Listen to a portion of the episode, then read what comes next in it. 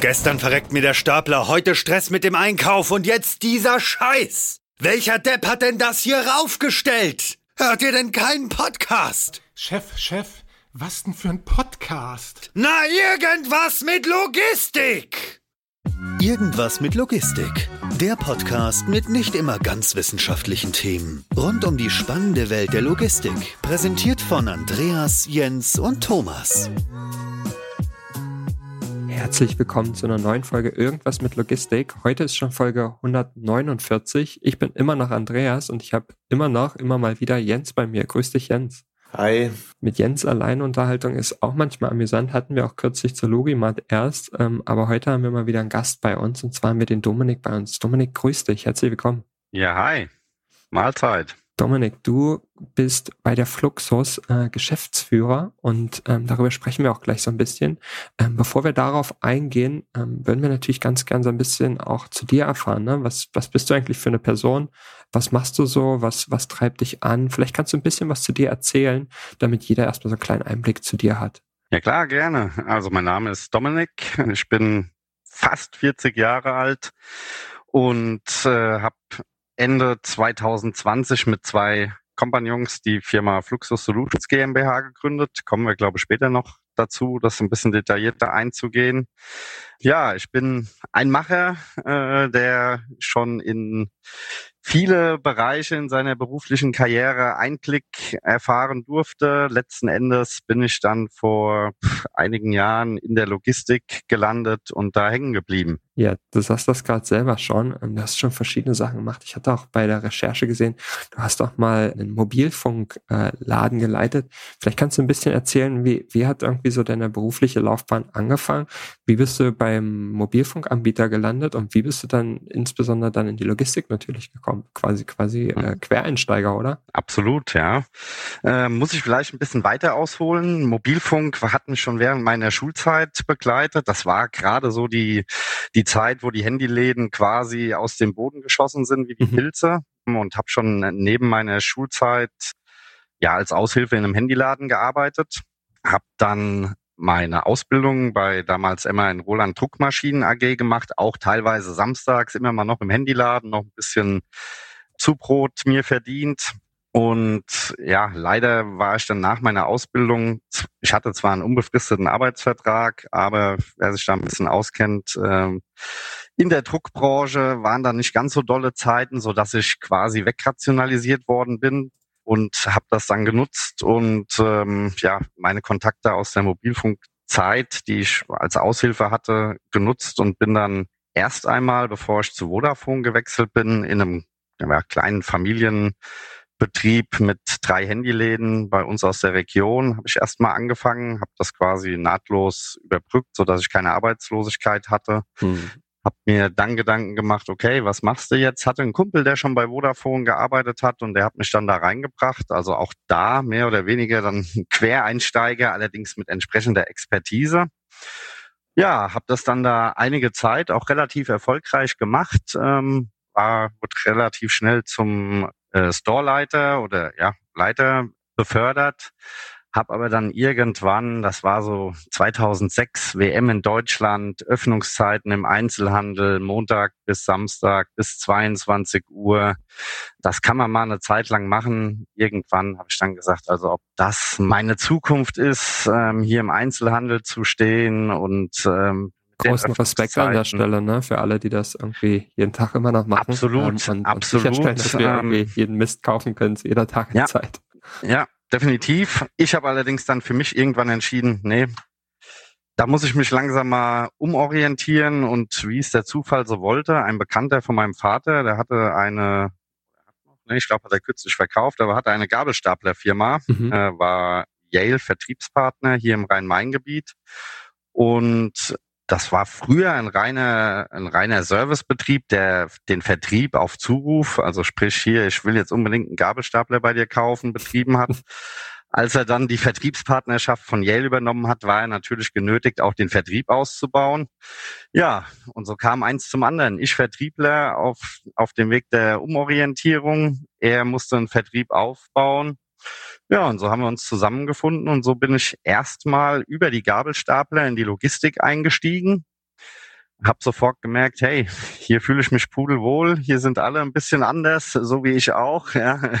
Ich glaube, das können wir alle bestätigen. Ähm, wer, wer feste äh, Wurzeln in der Logistik hat, ja, der, der tickt halt irgendwie ein bisschen anders, äh, was ich allerdings in keinster Weise negativ ähm, meine, sondern absolut positiv. Ja, und so habe ich meine ersten Jahre in der Logistik noch vor dem Regal verbracht. Vielleicht eine Frage und, dazu. Jetzt hast du natürlich auch ja. ordentlich ausgeholt, wie angekündigt. Ähm, war, war ja auch mhm. so gewünscht.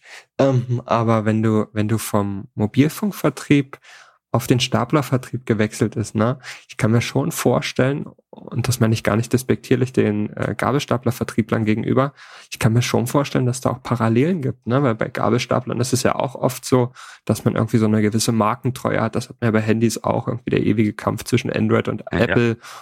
oder sonst irgendwas. Da gibt's schon Parallelen, oder?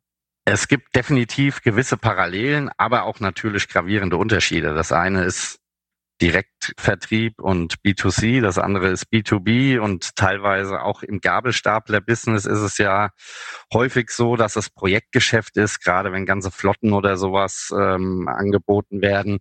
Also ja, es gab definitiv Parallelen, aber auch gravierende Unterschiede, wo ich mich auch erstmal dran gewöhnen musste, muss ich gestehen. Na, also früher ein Kunde, der aus dem Laden geht, hat man bei Vodafone immer eingetrichtert bekommen, ist ein verlorener Kunde. Also sprich, entweder du bringst ihm zum Abschluss, während er im Shop ist. Ansonsten ist er weg.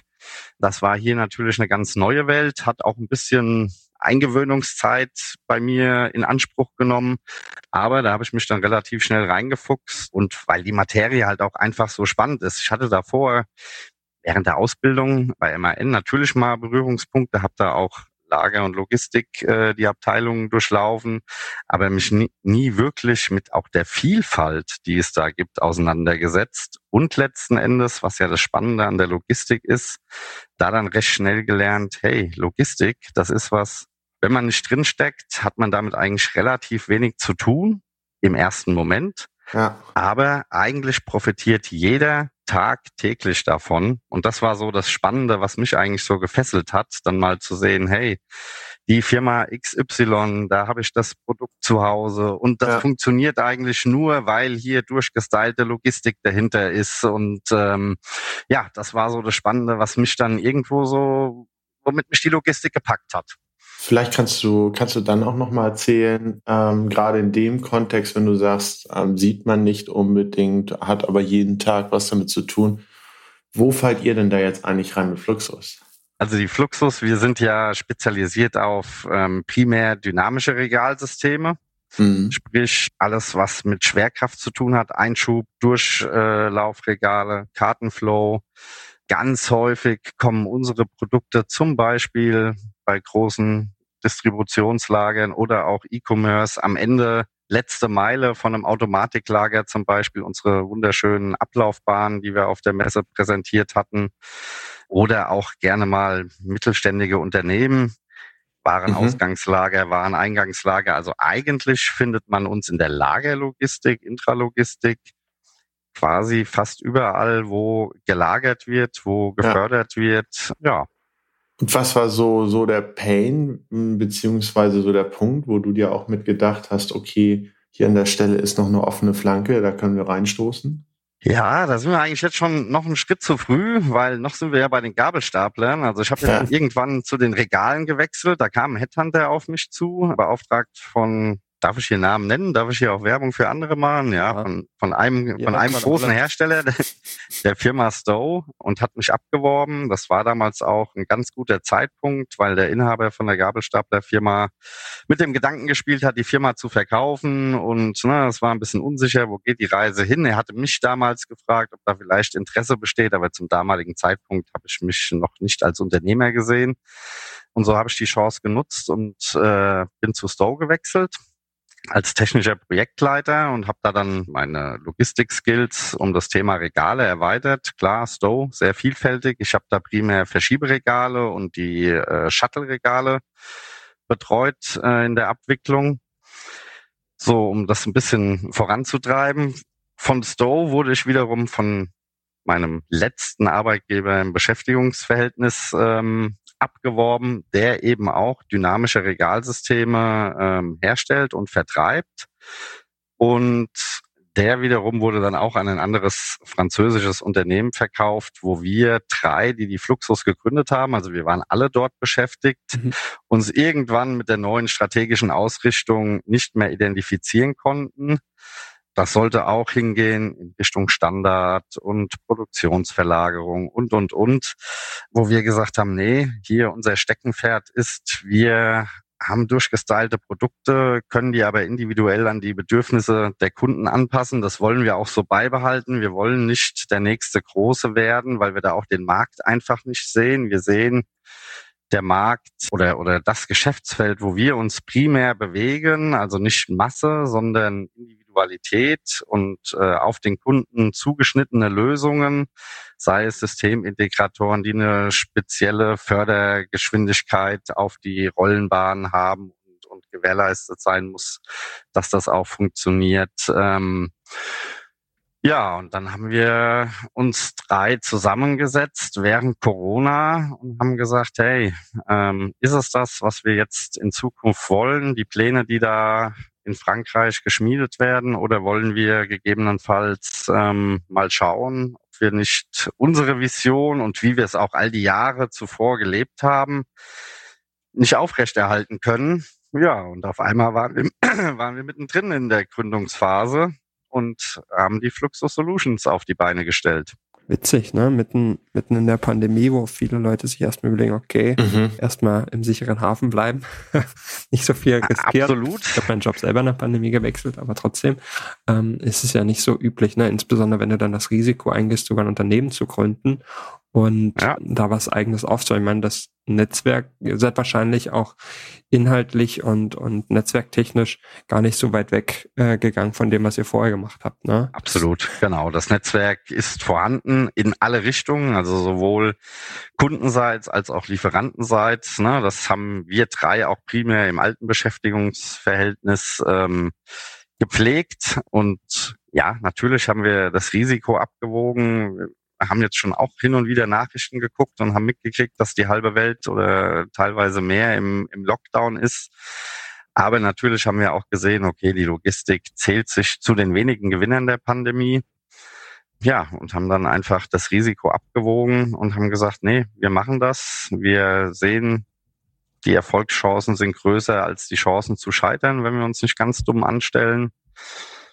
Ja, und Bisher haben wir es nicht bereut. Natürlich wurden damals auch ähnliche Gespräche in der Familie geführt. Hey Dominik, ähm, hat's schon bessere Ideen wie in der weltweiten Pandemie äh, hier so ein Unternehmen auf die Beine zu stellen? Und ich sag mal so, wir haben ja jetzt auch keine Pommesbude auf die Beine gestellt, wo man äh, kaum bis gar kein Invest irgendwie im Vorfeld tätigen muss, ja. sondern es ging ja auch schon mit einem ordentlichen Sümmchen einher.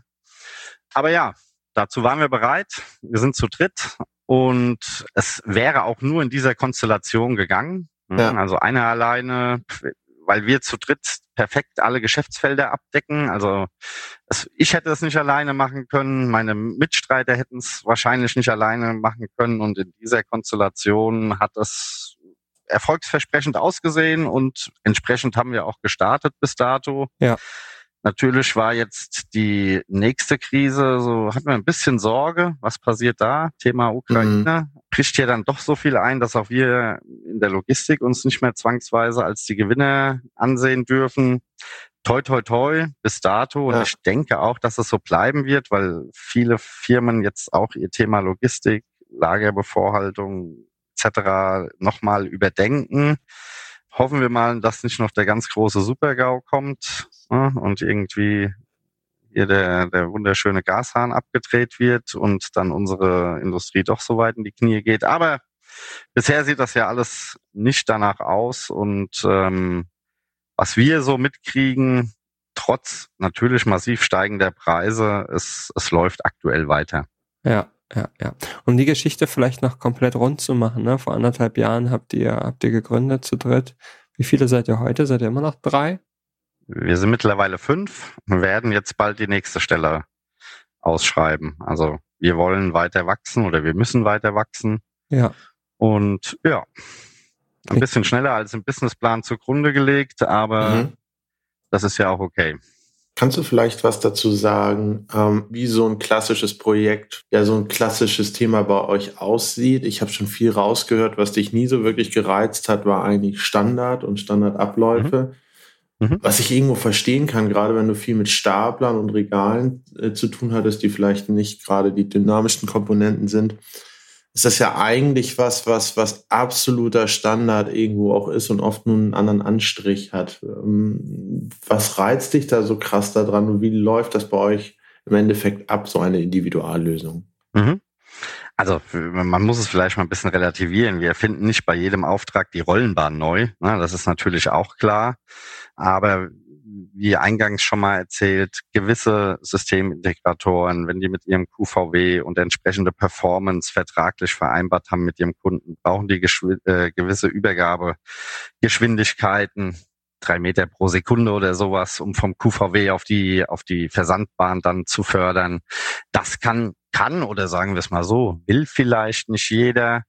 Manche Kunden sagen, okay, ich habe hier ein, ein Platzproblem ähm, oder muss hier einen gewissen Höhenausgleich überbrücken äh, mit meiner Bahn. Dann haben wir die Möglichkeit, hier mit Stahlkonstruktionen, die wir selber auslegen, das Ganze dennoch zu realisieren. Also sprich, wir haben grundsätzlich auch ein, ein fertiges Produkt, eine Rollenbahn, egal ob sie jetzt ins Regal reinkommt, als, als Durchlaufregal oder als Versandbahn, Gefällerollenbahn auf dem Boden. Die sieht bei uns grundsätzlich immer gleich aus. Aber wenn es zum Beispiel um Quertransport geht, da tun sich ganz, ganz viele schwer. Bei gewissen Lasten, auch Last Range. Also sprich, ich habe sehr niedrige, sehr hohe äh, Palettengewichte. Da haben wir einfach die individuelle Expertise auch schon in der Vertriebsphase, weil alle drei, also mhm. ich mache primär keinen Vertrieb, das machen meine beiden Mitstreiter, der John und der Gerion. Ja. Die haben das Produkt von der Pike auf mitentwickelt. Wir kennen jede Schraube das ist, glaube ich, so das, was uns auch ganz stark von unserem Wettbewerb entscheidet, dass wir halt nicht nur klass, also dass unser Vertrieb kein klassischer Vertrieb ist, sondern die stecken auch schon mit im Engineering drinne, so dass wir auch in der Vertriebsphase mhm. schon Dinge offerieren können, wo vielleicht andere Vertriebler einfach sagen, oh nee, das äh, gibt meine Produktbroschüre nicht her, das kann ich nicht, ähm, so dass wir da dann schon ganz individuell beraten und, und auch das Projekt ausarbeiten können. Ist interessant, äh, ne? weil, weil äh, einerseits, das hat ja ganz viele Aspekte, dieser Punkt, weil einerseits ist es natürlich etwas, was dann sehr, sehr schwierig wird zu skalieren. Wenn ihr wirklich ein massives Wachstum hinhaltet, so eine hohe Qualität, so ein hohes mhm. Produktverständnis im Vertrieb bereitzuhalten. Auf der anderen Seite ist es ja auch immer das Thema, an welchen Stellen brauche ich es wirklich und an welchen Stellen wünsche ich mir es vielleicht gerade nur, aber es macht genauso Sinn, es auch anders zu machen. Um zum Beispiel mal ein Beispiel zu nennen, wenn ich mir das mit der Steigung überlege, was du angesprochen hattest, vielleicht gibt es dann auch die Möglichkeit, sowas zu substituieren mit einem, keine Ahnung, Z-Förderer oder sowas, wenn ich anders steigen muss. Und auf der anderen Seite ein Punkt, was mich gerade rumtreibt bei einem Projekt, dass ich eine gewisse Behältergröße in ein gewisses äh, Regalkonstrukt reinbringen muss, mhm. weil das mhm. einfach der ist, der im Fluss unterwegs ist. Und das sind halt ungefähr ja 30 Prozent höhere und eine größere Höhe als äh, der Standardbehälter in diesem Regalsystem. Mhm. Und damit kommen die einfach überhaupt gar nicht klar, auch wenn wir bereit wären, fürs Customizing auch Geld in die Hand zu nehmen und auch nicht zu knapp. Die Frage, die, die spannende, sorry, dass ich dir da ins Wort ja. fall, aber das ist ja genau das Thema, ähm, was, was uns eigentlich unterscheidet, nochmal, eine, eine Gefällerollenbahn ist am Ende eine Gefällerollenbahn, die funktioniert bei uns nicht anders wie bei, bei den Wettbewerbern. Aber du hast ja gerade gesagt, damit kommen die nicht klar, ist die Frage, kommen die nicht klar oder können und wollen sie es, wollen sie es einfach nicht? Ja, weil, nicht. Genau, genau. Ne? Also sie wollen den ähm, Aufwand sich nicht bei ihren knappen Ressourcen reinholen ins Haus, ja. eine Sonderlösung zu machen. Mhm. Das ist ja auch das, das hängt Spannende, natürlich dann ne? auch viel. Das, das ist ja auch grundsätzlich äh, das spannende Thema, wenn du, wenn du genau diese beiden Ansätze vergleichst, ne, und, und du hast es gerade gesagt, die wollen irgendwie dich den Aufwand machen. Du hast ja oft die Situation, dass du irgendwie produktbasierte Geschichten hast, wo du irgendwie sagst, okay, das ist ein Standardthema. Da gehe ich relativ schnell rein in das Projekt und gehe auch genauso schnell wieder raus. Ähm, habe relativ einfach definierte Start- und Endpunkte im Projekt und ähm, dann ist auch gut, dann habe ich wahrscheinlich auch die optimierte Marge oder sonst irgendwas und kann meine Ressourcen am besten planen. Das ist sicherlich was, was, was viele so ein bisschen scheuen, ne? Diese vielleicht auch Unsicherheit der bei der Ressourcenplanung, wie viele Leute brauchen jetzt eigentlich, wie lange, damit die das planen können für mich, oder?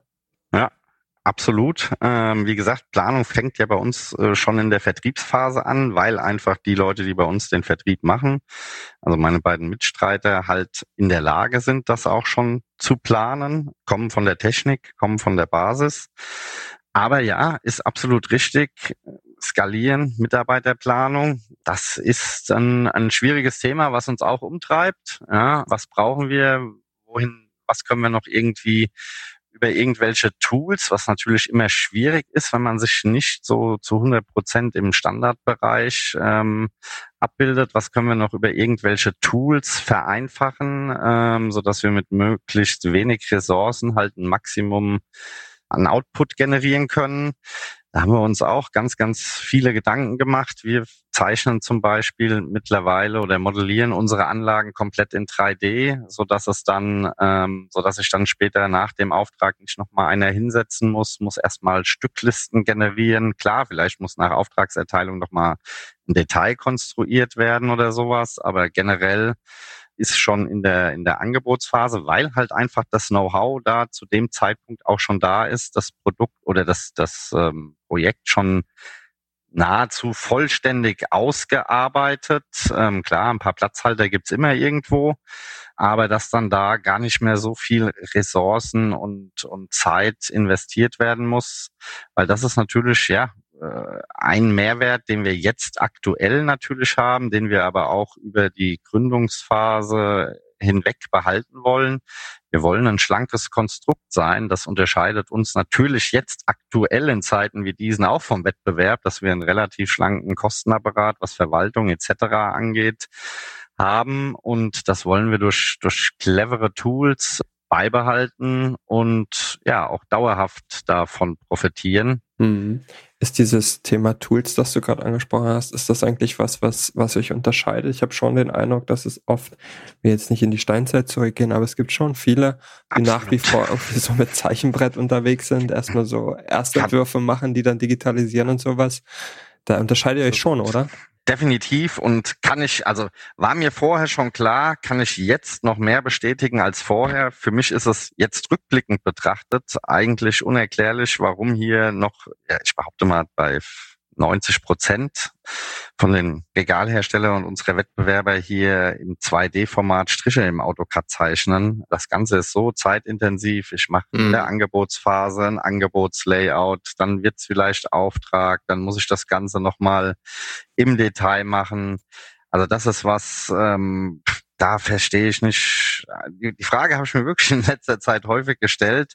Warum ist das so? Scheuen die den Aufwand, erstmal der Umstellung, weil das darf man auch nicht vergessen. Man muss sich mhm. natürlich erstmal die Datenbank entsprechend aufbauen. Das ist Aufwand. Da hatten wir jetzt den Vorteil, wir haben frisch angefangen und konnten es von Anfang an so machen. Ja. Aber der Mehrwert einfach, also auch der Invest, der zeitliche, den ich hier am Anfang einmal machen muss, um, um das entsprechend aufzubauen, den hole ich hinten raus, aber sowas von schnell wieder rein, weil ne, wenn ich hier eine fertige, fertige Zeichnung habe mit entsprechenden ähm, Stücklisten, die ich daraus generieren kann. Ja, das ist, äh, das ist ein Mehrwert zum Quadrat. Und ja, ist interessant, warum da, warum da so viele noch, ja, bleiben wir ruhig bei dem, bei dem Wort, bei der Wortwahl Steinzeit, warum da viele noch so mit veralteten Tools in der heutigen Zeit unterwegs sind, ähm, ist mir auch unerklärlich ist ja auch nicht nur, wenn du sagst, du kannst ja Stücklisten und so weiter raus generieren, es ist ja auch einfach deutlich selbsterklärender, wenn du mit Leuten dann zu tun hast, die nicht technische Zeichnung gewöhnt sind. Es ist ja ein Unterschied wie Tag und Nacht, ob du eine 2D-Zeichnung versuchst zu erklären aus dem AutoCAD oder eine 3D-Zeichnung, wo man wirklich dann ein plastisches Gefühl dafür hat. Wenn ich dem Kunden seine Anlage jetzt schon in 3D schicken kann, der kann sich damit sofort identifizieren, der hat die visuell, kann er sagen, okay, so steht das dann bei mir in der, in der Halle, wie auch immer. Also es hat ganz, ganz viele Mehrwerte. Ich, äh, habe jetzt auf den ähm, Stücklisten rumgeritten, weil wir das Thema hatten hier Ressourcen sparen. Ne? Also ich kann die Stückliste aus dem Inventor exportieren und kann sie bei uns im Warenwirtschaftssystem importieren und habe im Prinzip mein Projekt im System fix und fertig, kann Bestellungen auslösen, Produktionsaufträge und und und und muss mich nicht hinsetzen. Also aber natürlich absolut, das hat viel, viel mehr Vorteile, wie gesagt, gerade beim ja. Kunden. Würdest du dann sagen, dass das eigentlich euer großer USP ist, dass ihr sehr flexibel sein könnt, aber die Ausarbeitung durch dieses modulare, standardisiert und auch geteilte Wissen sehr einfach und sehr schnell irgendwo nach hinten raus ist? Absolut. Ja, absolut. Äh, wir haben uns auch auf die Fahne geschrieben. Es sei denn, es ist jetzt was ganz Spezielles, ganz Krummes, aber grundsätzlich jede Anfrage wird binnen drei Tagen beantwortet in Form von Angebot und Zeichnung. Ähm, das, und ist, das ist echt wild. Meistens mhm. kriegst du ja noch nicht mal eine Rückmeldung, dass das, dass ein Angebot angefertigt wird innerhalb von drei Tagen.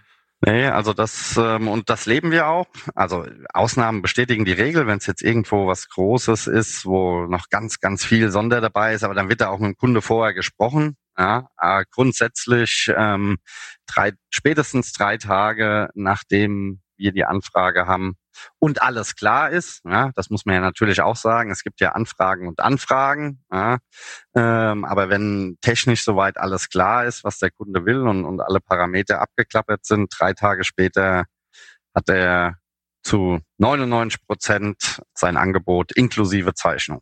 Und das hebt uns natürlich auch nochmal deutlich von unserem Wettbewerb ab. Mhm. Das ist ein ambitioniertes Thema. Wie ist denn das eigentlich, wenn man, wenn man jetzt sagt, okay, man hat irgendwie ein Thema, geht man direkt zu euch, arbeitet ihr mit Systemintegratoren? Wie, wie ist eigentlich da euer, euer genau. Ansatz? Also es gibt, äh, wir verschließen uns vor gar nichts, aber aktuell zumindest ist das so, ich würde mal, wenn ich in Zahlen greife, 70 Prozent Systemintegratoren, 30 Prozent Endkundenbusiness, wo wir auch relativ umtriebig sind, sind die ganzen Wiederverkäufer, Staplerhändler etc., die ja früher klassisch nur Stapler verkauft haben, sich ja mittlerweile auch als Komplettanbieter größtenteils auf dem Markt präsentieren und dann zukaufen. Also das ist so unser klassisches Kundenklientel. Und ähm, ja, so sind wir aktuell unterwegs. Geht auch gar nicht anders. Also wir könnten jetzt nicht sagen, mhm. nee, wir wollen hier 100% Endkunden-Business, ja, weil ja. so sind wir auch manpower-technisch gar nicht aufgestellt. Ja? Also um hier groß Akquise zu machen, die ganzen Industriegebiete abzuklappern, zu gucken, wo wird gebaut. Das ist nicht unsere DNA. Unsere DNA ist ganz klar ähm, primär der Fokus Wiederverkäufer, Systemintegratoren, ist ja auch gut, die pflegen ihren Kundenstamm, die kennen ihre Region, ähm, die können die ersten Gespräche führen, wo es vielleicht auch noch ein bisschen, ja, ich nenne es jetzt mal bla bla bla ist, zwischenmenschliches, ja. sehr wichtiges bla bla bla, aber trotzdem bla bla bla. Und wenn es dann technisch interessant wird, kann man dann auf eure Ressourcen sozusagen in Partnerschaft zurückgreifen. Ich glaube, es ist anders, wie du gesagt hast, das ist schon sehr, sehr schlau, das so zu machen, nicht direkt von Anfang an zu sagen, wir müssen hier irgendwie mit vier Kredit, zehn Leute einstellen für eine gewisse Postleitzahlenanzahl jeweils und dann ja. stumpf abklappern, abklappern, abklappern. Auch gerade, wenn du in so ein Modell gehst, kommst du über Know-how ja auch viel weiter. wenn Absolut, du vielleicht auch nicht gerade so einen starken, in Anführungsstrichen, Markennamen hast, weil du einfach nur neu bist, ne? Also Direktkundengeschäft. Ja, das, das wollte ich jetzt auch gerade nochmal sagen. Ähm, das ist nämlich auch das, was an uns geschätzt wird, sage ich jetzt mal ganz selbstbewusst, ist, dass wir die halt komplett an der Hand nehmen, komplett bedienen. Auch bei uns gibt's beides. Also man kann nur die Regaleinbauten, wenn es jetzt mit einem Regal, Palettendurchlauf, Einschubregal, wie auch immer ist, äh, von uns bekommen. Aber wenn wir jetzt mal ganz kurz bei beispielsweise den, den Staplerhändlern bleiben, die wollen ja in der Regel eine Komplettanlage, sprich mit Regal. Bei uns kann man beides haben. Ja, also wir bieten komplett an mit Regal. Da haben wir eine Kooperation mit einem deutschen Regalhersteller und äh, können also komplette Anlagen realisieren, was dann genau für unsere Kunden wieder den Vorteil hat. Die haben diese Schnittstellenkoordination nicht. Also die müssen nicht Regal bei Regalhersteller X und die Einbauten bei Rollenbahnhersteller Y zukaufen und es selbst aufeinander abstimmen, koordinieren. Da gibt's ja doch schon, ich meine, wir arbeiten mit Schwerkraft. Ja, ähm, da muss man schon auch ein paar Faktoren beachten und, und muss schon entsprechend das Know-how haben. Das wissen die halt bei uns zu schätzen, okay, bei euch kann ich im Prinzip alles haben. Ich kaufe das Ding schlüsselfertig bei euch ein, stelle meine Staplerlotte zum Beispiel mit dazu und biete es meinem Kunden als Gesamtpaket an, ohne eigentlich viel Aufwand mit dem Thema Regal und Einbauten zu haben. Und ja, das ist natürlich auch was, was zu unseren Stärken gehört. Mhm. Jetzt ist es ja so, dass viele eurer Produkte basieren ja auf manuellen Abwicklungen, ne? also so Gefälle, Rollenbahnen und all solche Geschichten. Grundsätzlich ja, neigen geht manuell, aber auch automatisch. Ähm, Inwiefern? ist beides möglich. Naja, ich kann ja eine Gefälle-Rollenbahn ähm, auch äh, automatisiert bedienen, zum Beispiel mit dem QVW oder sowas. Oder auch ein Durchlaufregal haben wir jetzt gerade ein ganz spannendes Projekt, auch mit dem Regalbediengerät bedienen, Mhm. Aber Stücken und auch entnehmen. ja, und genau dahin wäre auch meine Frage gegangen. Die Thematiken äh, Automatisierungstechnik, also beispielsweise Regalbediengeräte, Shuttles oder was auch immer Mhm. ähm, da hinten dran ist an dem, an dem Lagergerät, das ist nichts, wo ihr reinguckt, sondern ihr guckt eher in die, in die Komponenten ringsrum um den Stahlbau, oder? Ja, genau. Also wir bieten jetzt keine RBGs oder sowas an, wobei Shuttle ist schon wieder ein bisschen separiert. Wir, wir ähm, bieten auch Shuttle-Regale an, wo wir dann äh, das Satellit, den Satellit mitliefern. Mhm. Den kaufen wir allerdings auch nur zu, aber da haben wir auch die entsprechende Expertise. Aber jetzt bei so einem Automatiklager, genau, da arbeiten wir dann mit einschlägig bekannten Systemintegratoren zusammen und wir liefern den Stahlbau, sind natürlich mit in die Abstimmung Kräfte, obere Führungsschiene, wie muss er aussehen, wo muss er liegen, was sind die Anfahrmaße, oberes, unteres Anfahrmaß etc. Also da sind wir natürlich ganz eng in der Abstimmung, Mhm. aber das kommt nicht von, von uns dann. Das sind grundsätzlich ja natürlich auch spannende Themen, ne? Also Anfahrmaße, Statik, Gewichte und so weiter und so fort. Aber wie nimmst du das eigentlich auf Kundenebene wahr? Ähm, Ist das für viele Kunden überhaupt noch relevant oder sagen, pass auf, sorg dafür, dass es funktioniert und wie, wie jetzt die Anfahrmaße im Detail sind, das ist mir eigentlich ganz, ganz gleich. Oder gibt es da nach wie vor so Interesse, ähm, ich sag mal, ingenieursgetriebenes Interesse, wo Leute sagen, oh ja, das wüsste ich auch gern mal und, und sowas. Wie, wie ist denn eure Perspektive? Also das ist völlig unterschiedlich Mhm. von Kunde Mhm. zu Kunde. Primär würde ich fast so weit gehen und sagen, den meisten Kunden ist das relativ egal. Die sagen, das ist meine Anforderung. Die Realisierung, wie das funktioniert. Ich muss die Paletten in der Stückzahl mit dem Durchlauf äh, in meine Anlage kriegen, wie das Ganze funktioniert, ist quasi euer Part. Das kaufe ich bei euch ein, Funktion. Ja. Das ist aber nur Äh. so lange und, und Dominik, wenn bis, bis man wirklich äh, auch die Anzahl, die man sich gewünscht hat, irgendwie im Dreisatz auf sein Papier ausgerechnet hat, auch reinkriegt. Und Mhm. auf einmal dann nämlich Begrenzung gibt, dann wird man auch bei solchen Kleinigkeiten super intensiv und diskutiert das alles durch. Das ist jedenfalls so ein bisschen meine Erfahrung. Da wird Mhm. auch auf einmal Anfahrtsmaße und Abstände und Mindestmaße und Mindestabstände und so weiter super krass interessant. Das Lustige ist ja auch, am Anfang ist das immer alles gesetzt, wenn es dann irgendwie eng wird und oh, wir kriegen das aber nicht alles so realisiert, ähm, ist deine was weiß ich, Palette immer so Ja. hoch, damit wir die Anfahrmaße realisieren Ja, müssen. Ja, ja. ich prüfe das nochmal. Ach nee, 200 Ja, ja, ja. Millimeter pro Ladungsträger ist überhaupt kein Problem. Huch, wir kriegen ja auf einmal noch eine zusätzliche Ebene hier rein und äh, Kapazität spielt auf einmal gar kein Problem mehr. Ja. ähm, also da stimme ich dir voll und ganz zu, Jens. Das ist tatsächlich so. Ähm, solange das alles realisiert wird, die Wünsche des Kunden ist ihm das erstmal egal. Er fängt dann an, sich reinzufuchsen, wenn es irgendwie eng wird und man seine Mithilfe braucht. Ja, weil ich kann ja nicht selbst die Paletten ähm, oder die das Gut, äh, das Lagergut auf den Paletten des Kunden beeinflussen und sagen, nee, du darfst aber jetzt nur noch so hoch. Ähm, ja, das äh, muss er ja schon mitspielen. Aber das ist schon ganz lustig, was da dann auf einmal alles möglich ist. Am Anfang ist das alles in Stein gemeißelt und wenn es dann doch irgendwie eng wird, dann ergeben sich da doch häufig sehr interessante Möglichkeiten, Was- man dann doch da agieren kann. Was, was eigentlich ein total interessantes Verhalten ist, ne? Also wie, wie Jens das gesagt hat, man, man rechnet sich irgendwie auf seinem Dreisatz auf dem Papier irgendwas zurecht und sagt, okay, kriegt da meinetwegen 15.000 Palettenplätze rein. Und dann kommt die Realität mit physikalischen Gesetzen und, und Gegebenheiten, die vielleicht technisch ähm, auch nicht anders umsetzbar sind. Und plötzlich passen vielleicht nur noch 12.000 Paletten rein und das passt alles gar nicht mehr. Inwiefern ist es da eigentlich so, dass, dass die Projekte, die ihr vielleicht auch mit Planern zusammen macht, dass die da wirklich einen, einen signifikanten Unterschied machen? Ich habe oft den Eindruck, da wird auch oft mit äh, Excel-Tabellen gerechnet und, und, dann hofft man, dass, dass die Leute wie ihr sagen, ja, ja, passt schon, kriegen wir irgendwie hin. Ähm, oder, oder ist da tatsächlich ein qualitativer Unterschied dann auch zu merken? Aber du lachst schon. ich lache und muss natürlich auch ein bisschen vorsichtig sein. Wer weiß, wer, wer den Podcast alles hört. Tendenziell ähm, jeder.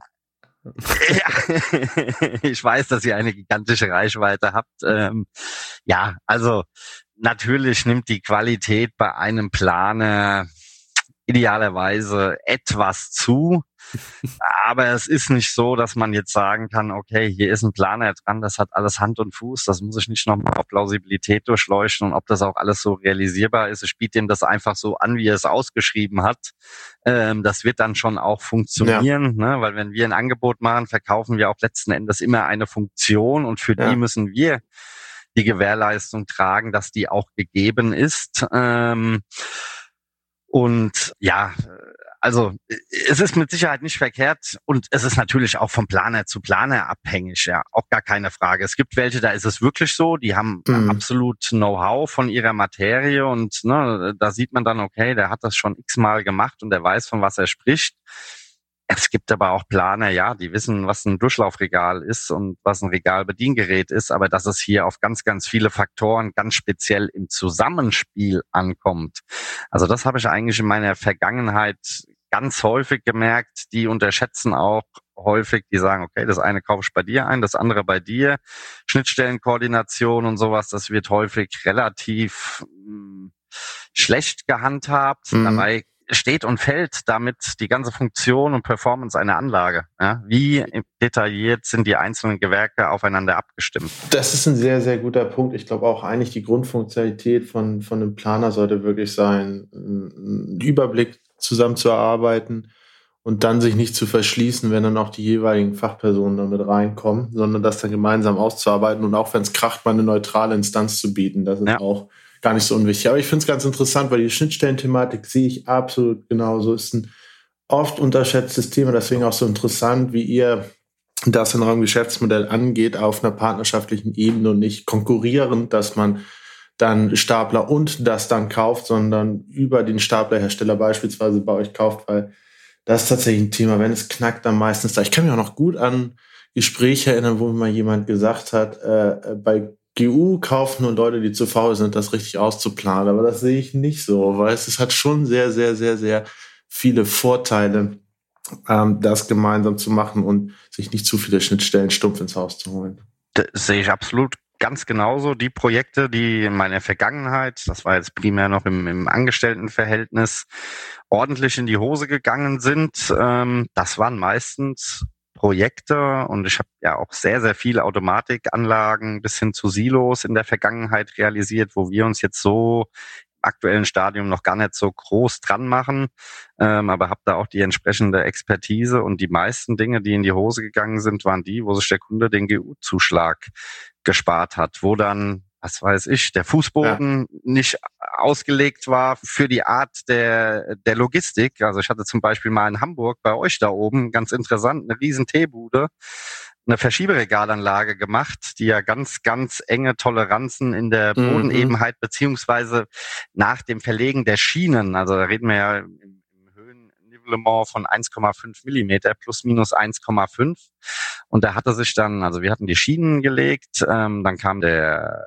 Boden rein, ist die Armierung, dann der Boden und danach hat sich der Boden gesetzt. Es war eine Talgründung, ist ja bei euch da oben gang und gäbe. Mhm. Wir haben dann danach, eine, also nach dem Einbringen des Fußbodens, die Schienenanlage neu vermessen. Das macht man ja so. Und festgestellt, oh, Moment mal, wir sind hier aber nicht nur am Rande der Toleranz. Wir sind hier völlig out of tolerance.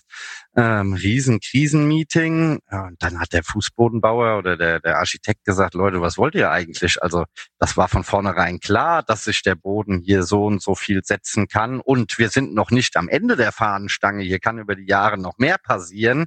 Ja. Wo wir dann gesagt haben, ja, Moment mal, aber es war doch ganz klar, dass ähm, das Regal respektive die Fahrschienen, aber die und die Ebenheiten brauchen. Und eigentlich war das Resultat, da gab es zwar auch einen Planer, aber da war wiederum mit dem Hallenbau, hat er nichts zu tun gehabt. Der war jetzt nur für die Regale, ja, und, und Hallenbau war an, an ein anderes Gewerk gegeben und da war die Schnittstelle einfach nicht gegeben. Eigentlich war die Art der, der, des Fußbodens und der Halle an dem Ort gar nicht geeignet für eine Verschieberegalanlage. Punkt. Mm, ja. ja. aber da hat man halt einfach vorher sich nicht abgestimmt und dann ja, gab es irgendwann das große Erwachen. Da ging es dann mit, wir ich glaube, da könnten wir jetzt noch mal zwei, drei Stunden gegenseitig Anekdoten uns ums Ohr hauen. Ja. Äh, allein schon beim Stichwort Pfahlgründung habe ich einen üblen Flashback gekriegt, aber lassen wir das mal.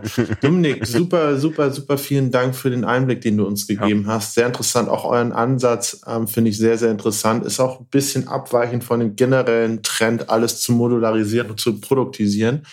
Ist aber ja auch ja. genau richtig, weil es wird beide Strömungen zukünftig auch brauchen. Deswegen sehr, sehr interessant, auch mal mit jemandem zu sprechen oder mit einer Firma zu sprechen, die in diese Richtung denkt. Ich wünsche euch alles Gute. Vielleicht hören wir uns ja noch mal. Würde mich freuen, vielleicht mal nach so ein paar Jährchen noch mal ein Recap zu machen, wie das bei euch lief. Ja. Bis dann, wie gesagt, super vielen Dank, dass du bei uns zu Gast warst und alles Gute. Vielen Dank, Dominik. Danke. Vielen Dank an euch.